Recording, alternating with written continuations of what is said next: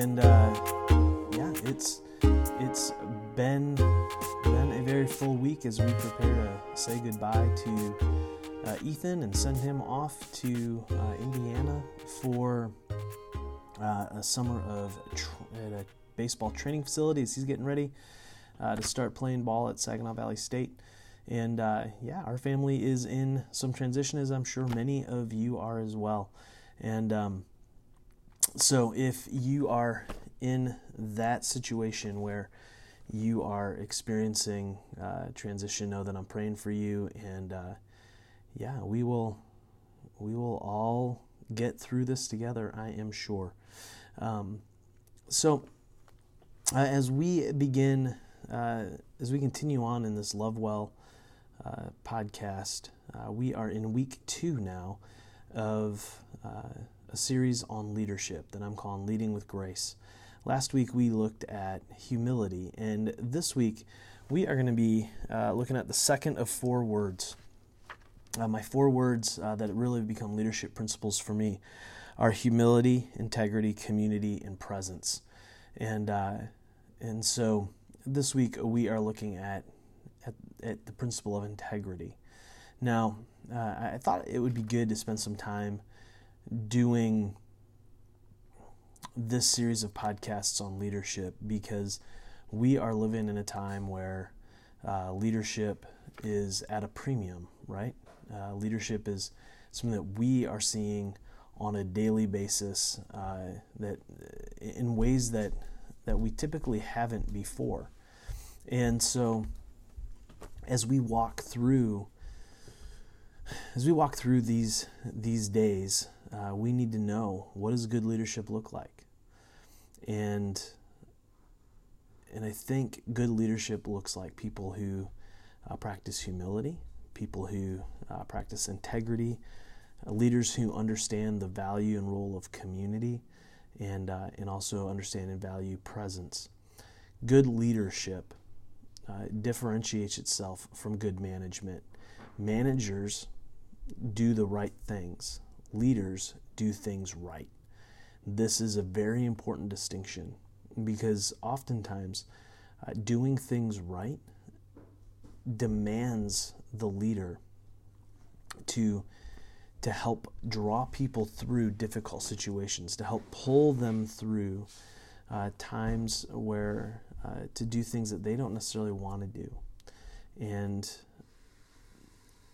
I think one of the things that is absolutely necessary for us as leaders to do that is that we have to have integrity. We have to be people who can be trusted. And you see, if you are a leader, if you're in a position of leadership, and those who follow you or claim to follow you don't trust you, you're not going to be able to lead them anywhere. And nobody's going to trust you if you live a disintegrated life. You see, oftentimes we think of integrity as simply doing the right things when nobody's watching. But there's way more to it than that. That's a part of it. That's a character aspect of integrity. But the other part of integrity is that we are a people, or we're somebody whose life is integrated, somebody whose life looks the same wherever you are, whether you're at work, at church, in your living room, at a ball field, wherever you might be. Your life is consistent. A consistent life is an integrated life. A consistent life is someone who has integrity, and that's the first part of this idea of integrity as a leadership principle, is that we have to stay true and we have to be who we are at all times. So that way, people know where they stand with us. I've served on some teams where I've had leaders who are almost like they have multiple personalities, right? Like you just never quite know where you stand with them, and as a result of that, it made it very hard to trust them because you didn't know if one day you were going to show up and they were going to be in a good mood, and because they're in a good mood, you're gonna have a great meeting. You're gonna have great times. It's gonna be a lot of fun. Or maybe they're just gonna be, upset, angry, whatever, for no apparent reason. And so you just never quite know. You just never know where you stood with them, and it was because they were different people. You could see them at a conference, and they would act one way. You'd see them at a, you'd have private one-on-one conversations, and it would be another thing. And then you get around your team, and it would be a third thing. Like, there was just never any kind of continuity in their life. And I think that's one of the things that I most appreciate about Jesus as I look at his leadership in the Gospels, is that he was somebody who was completely integrated. I know it's not really surprising that Jesus would have an integrated life because he was God after all. But there was just never any question about where people stood with Jesus. He was honest. He was authentic. And as a result, he was the same. He was the same yesterday, today, and tomorrow. And we as leaders, we need to follow that pattern. We need to be a people. We need to be people whose lives are integrated. That when we have a private conversation with somebody, it reflects the public conversation they see later. Or it's the kind of thing that they see reflected online. I've got a good friend, Todd, who I think lives one of the most integrated lives of any person I know. People who he only knows online, he meets in real life, and I think one of the greatest compliments that he receives is that they say, "Wow, you are exactly the same in person as you are online." That's the goal. That right there is the goal, to be people whose lives look exactly the same wherever we're at. I want my kids' experience of me to be the same as my elders' experience of me, of my neighbor's experience of me. I want them all to match up, right? I don't want people to think that there are 3 or 4 or 5 different versions of myself running around based on the context that I'm in. This is what's so important about integrity, is that we have to be the same person all the time. Along with that is authenticity. A leader with integrity is a leader who is authentic. And authenticity is kind of this buzzword, right? And it's hard because oftentimes we want authenticity, but we don't want the commitment that goes with it. And for somebody to really be authentic with you, they have to know that you are committed to them. Well, if we're going to see that played out in our personal relationships, and we consider ourselves to be a leader, then we have to lead that way. We have to be the ones that trust the other person, and we have to lead with authenticity. And what that means is we have to lead with us being who we are. An authentic person is somebody who's not putting on masks, somebody who's not putting on disguises, who's not constantly flowing and changing in every situation, right?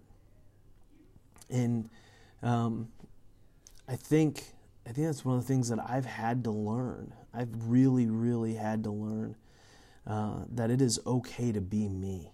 It is okay to be my authentic self. I am loud. I oftentimes speak before I think. I don't take into account other people's feelings a whole lot. And so part of being me is not pretty stuff. Part of being me is oftentimes I steamroll people or I hurt people. And so part of being me has been to learn to apologize. Part of my authentic self is also as I meet people, as I get to know people, as I enter into leadership relationships with people, is to say, look, I'm not perfect. I talk before I think. I can be a steamroller. I sometimes am not the most aware of other people's feelings and emotions. And as a result of that, this allows me to create a platform of authenticity. I'm trusting them with my imperfections. And from the start, I try to take off the mask and put away the disguises and just kind of say, this is who I am. Take it or leave it. And as a result, when I blow it, when I hurt people, when I do things that I don't want to do, when I say things I don't necessarily mean to say in the way that I say them, I have a platform to seek forgiveness, to apologize. But I don't think I'd have that platform if I wasn't authentic, if I wasn't really being who I am. If people thought I was just playing a game or putting on disguises, I don't think they would receive my apologies the way that a lot of my friends do these days. And I think it's because I'm authentic. I think part of authenticity as a leader is allowing people to see where you're weak. It's allowing people to see your brokenness, the places where you're still working stuff out, admitting that you don't have it all together. There's a lot of leadership books that would tell you otherwise. There are a lot of leadership paradigms that say a leader is supposed to be strong at all times, that a leader is to have no chinks in their armor, that a leader is to only show strength, is never to show a limp. And that's inauthentic. It's just not true. And that kind of leads us to the third thing, which is it's just not honest, right? Part of having integrity, part of being a leader who has integrity is being honest. It's telling the truth. Oftentimes telling the truth includes saying, guys, I'm really hurting right now. This happened and this happened and this happened, and it's really killing me, man. I'm struggling. I don't have all the answers right now. I need you. I need you to rally around me. Sometimes honesty demands us to say, I just don't know. I don't know the way forward.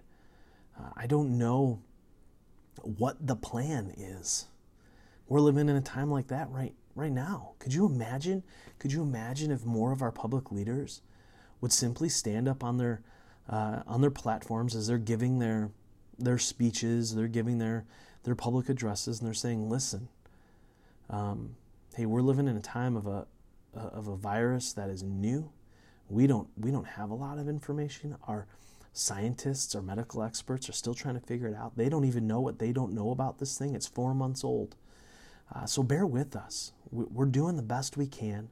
We don't really know what tomorrow's going to look like. We don't know what we need to do. We may say one thing this week and then next week come back and say, hey, we got to go a different route." Do you know what that would do to the trust level of our leaders? It would go through the roof. Because you see, honesty breeds trust. Honesty breeds trust. Dishonesty removes trust. It reduces trust. And if we don't have trust as a leader, if the people that I'm leading don't trust me, they're not going to follow me anywhere. When the hard times come, when the storms rise up, they are not going to look at me and go, "Oh, okay, yeah, we're with you. We got you. We'll follow you." Because they don't trust me. Well, you're not going to trust somebody who's dishonest. And the fact of the matter is, there is no person who has all the answers. There is no person that in the midst of every single dilemma, every single issue that arises knows exactly what to do. And so you need to be honest. Honesty is core to being somebody who lives an integrated life. It is foundational to truly having integrity. And let's be honest. You get that? See what I did there? Let's be honest. Sometimes it's easy to lie. It's easier to lie sometimes. It's easier to make something up on the spot and say, oh, yeah, totally this, totally that. No. It's so easy. And when I was younger and I was trying to lead, I thought that's what a good leader did. I thought a good leader put on this exterior that said, I know all the answers. You come with me. I got it all figured out. I've learned the hard way that that saying I don't know, and being honest about the places where I'm weak, being honest in the gaps of my intelligence, being honest about the things that I really don't have a handle on. It goes a lot farther in building trust and being a good leader, because it means that your life is integrated. It means that my life is integrated. It means that I have some level of integrity. And for leaders, we have to have integrity. If we don't have integrity, we have very little. So we need to live integrated lives. That means we need to be the same person wherever we are, whenever we are, as much as we possibly can. We need to be authentic. We need to be ourselves. We need to own who we are. And we have to be honest, right? We have to be honest. And then the final thing when it comes to integrity is we have to own the vision. Now, this is a little bit of a departure from these other things here, right? You might kind of go, okay, one of these things is not like the other. But here's the deal.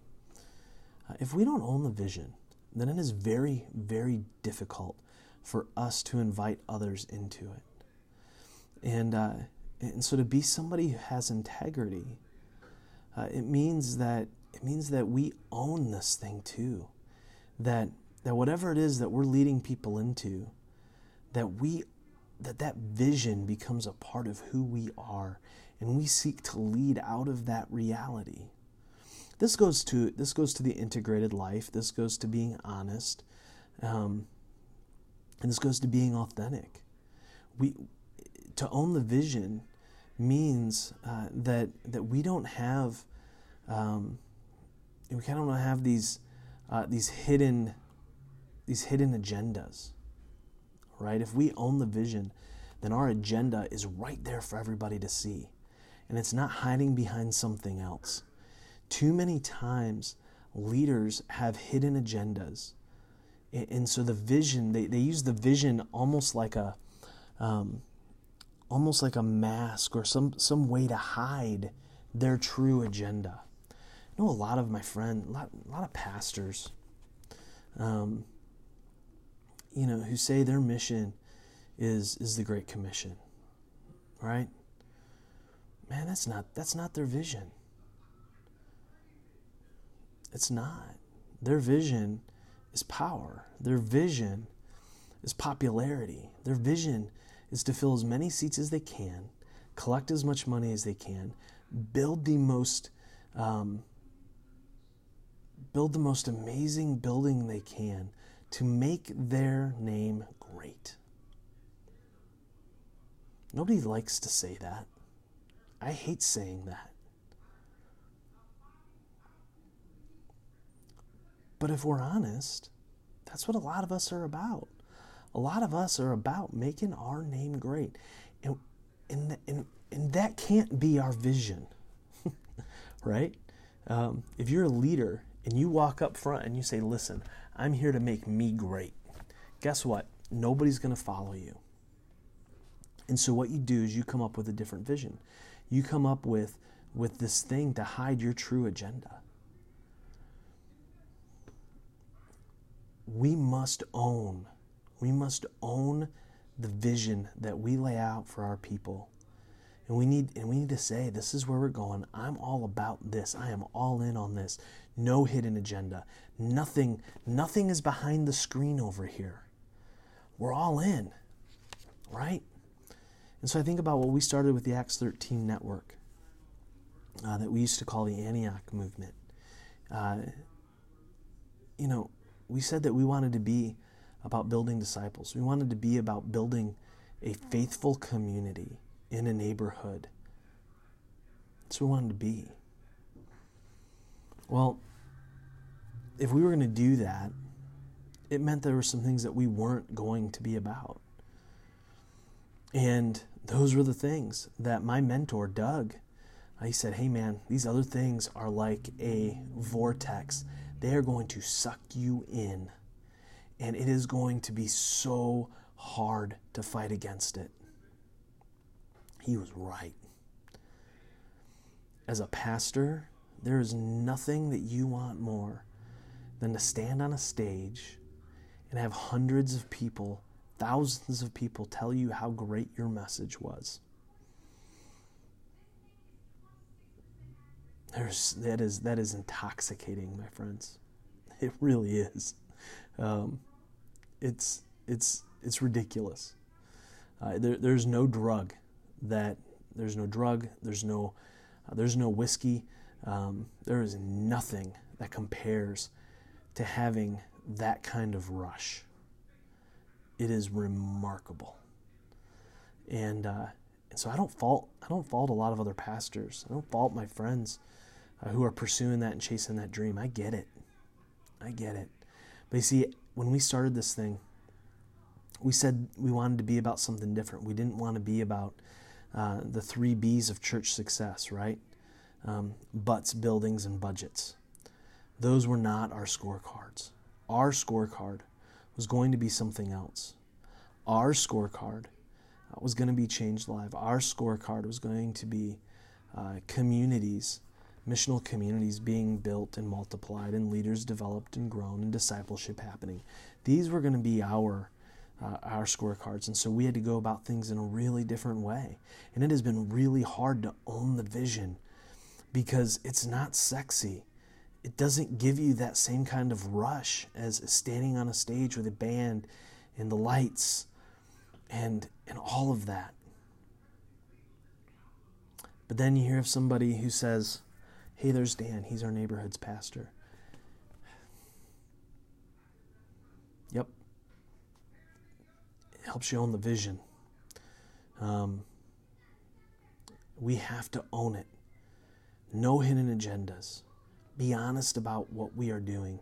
Be honest about who we are. Own the vision. That's part of an integrated life. So 4 words that shape me as a leader. 4 principles. That I think is what it looks like to lead with grace. And that is humility, which we talked about last week, integrity that we talked about this week, community that we're talking about next week, and presence that we'll talk about in the last week. I hope this is helpful to you. I really do. And if it is, then my encouragement to you would be to subscribe. Subscribe to danrose.substack.com, and you can do that for free. What I write, what I publish, the things that I record get dropped right into your inbox about 5 days a week. Follow me on Twitter at Daniel M. Rose, or you can check out the archive of this video and some of my teaching on Sundays at youtube.com/Daniel Rose, and I hope you will. I hope you'll continue the conversation with me, because it's here's the deal. No hidden agenda. I just want to have the conversation. I want to invite you in, and I would really invite you to join us on this journey of trying to live the Christian life by loving well. That's what it's about. All right. So until next week, my friends. Love well.